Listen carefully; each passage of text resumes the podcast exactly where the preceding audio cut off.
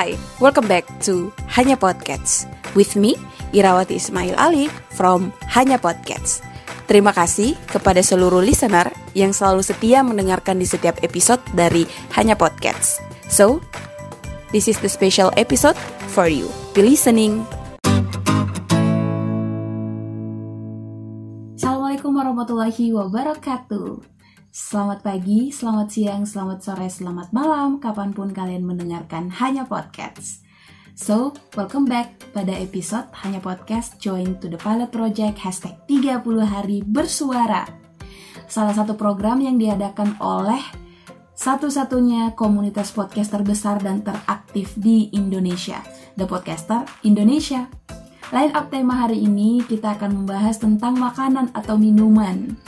Dan hari ini saya akan membahas tentang minuman kesukaan saya. So, dengerin sampai akhir. Happy listening!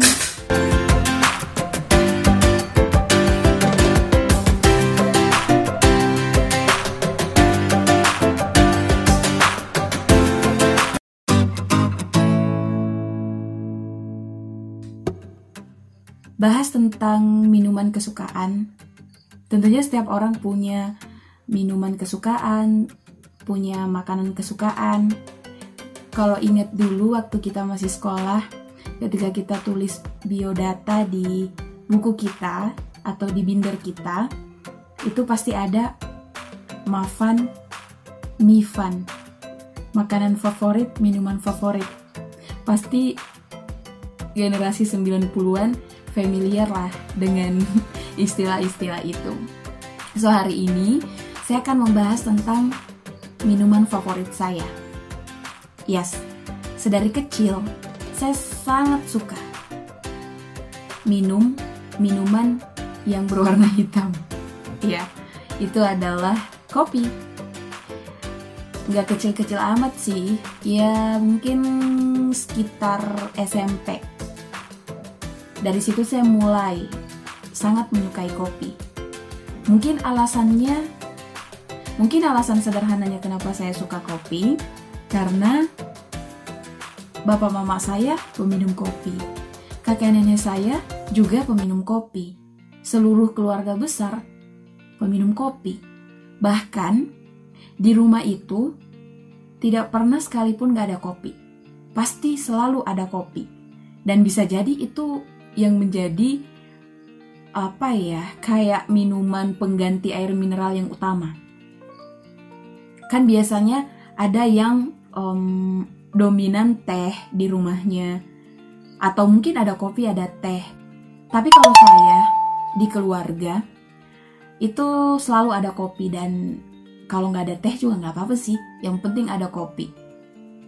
Nah mungkin dari situ awal mula atau cerita kenapa kemudian saya suka minum kopi. Bahkan ekstrimnya kakek nenek saya mama dan papa saya itu minum kopi tanpa gula. ya mungkin kalau beberapa orang yang gak suka minum kopi mendengar ini pasti berpikir bahwa wah kok bisa gitu minum kopi tanpa gula. Iya, malah kalau mamaku itu minum kopi pakai gula, ada reaksi pada tubuhnya yang mungkin kayak uh, pusing, pokoknya nggak enak lah. Jadi dia lebih memilih untuk minum kopi tanpa gula. Nah, seiring berjalannya waktu, minuman ini pun menjadi minuman favorit saya dan bisa dikatakan jadi minuman minuman uh, apa ya, bukan utama sih kan utama harus air mineral ya. Tapi setelah air mineral itu adalah kopi.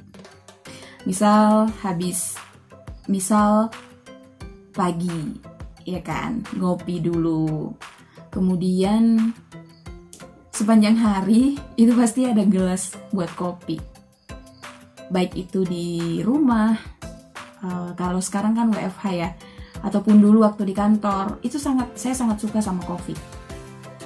Ya mungkin kalau umur-umur kita lebih modern lah ya, nggak nggak melulu atau nggak mesti tentang kopi hitam.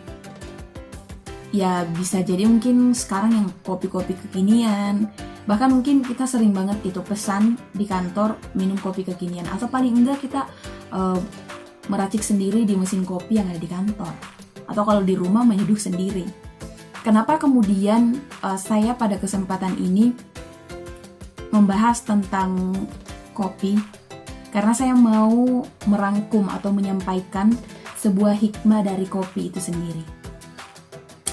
Kita tahu bersama bahwa ini secara umum ya, secara umum di dalam kopi atau minuman kopi ini terdapat uh, ada empat unsur setidaknya yaitu yang pertama ada bubuk kopinya tersendiri kemudian ada gulanya kemudian ada airnya dan kombinasi antara air, gula, dan kopi itu menghasilkan sebuah rasa. Nah, menariknya, jika kalian menyeduh kopi, kemudian kopi itu terlalu pahit. Siapa yang salah? Yang disalahkan itu adalah gula. Gula lah yang disalahkan karena terlalu sedikit hingga rasa kopi itu jadi pahit. Nah, jika kopi terlalu manis, siapa pula yang disalahkan? Ya, gula lagi. Karena terlalu banyak gula, siapa yang dipuji? Tentunya semua orang akan berkata, "Wah, kopi terbaik." Nah, pertanyaannya, ke mana gula? Atau um, mungkin di antara kita ada yang menambahkan creamer atau apa pun itu. Ke mana creamer? Yang membuat rasa kopi menjadi sedap? Ke mana air yang menjadi pengandun? Semuanya. Ke mana air yang menyatukan antara kopi, gula? Ke mana? Nah, kalau kita tarik ini selaras dengan kehidupan kita, di hidup ini orang itu jarang pernah mengingat dan menghargai kebaikanmu. Jadi jangan heran. Orang hanya dengan mudah melihat kelemahanmu.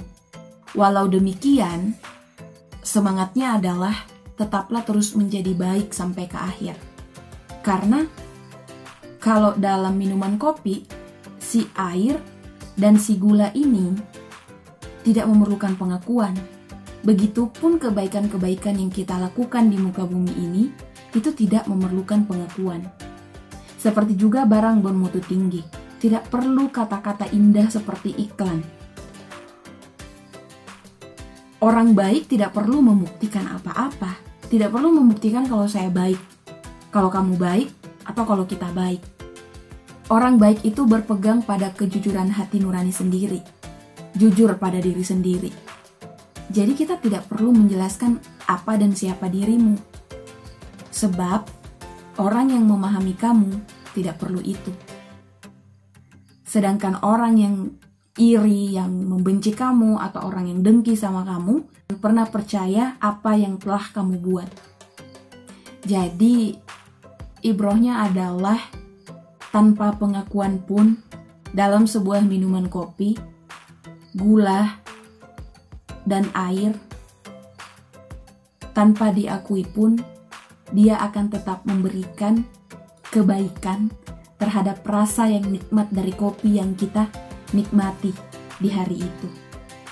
Jadi sebagai manusia, mari kita tetap menjadi baik sampai akhir. Cukup dengan Allah maka Dia akan mencukupkan segalanya untuk kita. Selamat minum kopi di hari Jumat. Terima kasih telah mendengarkan.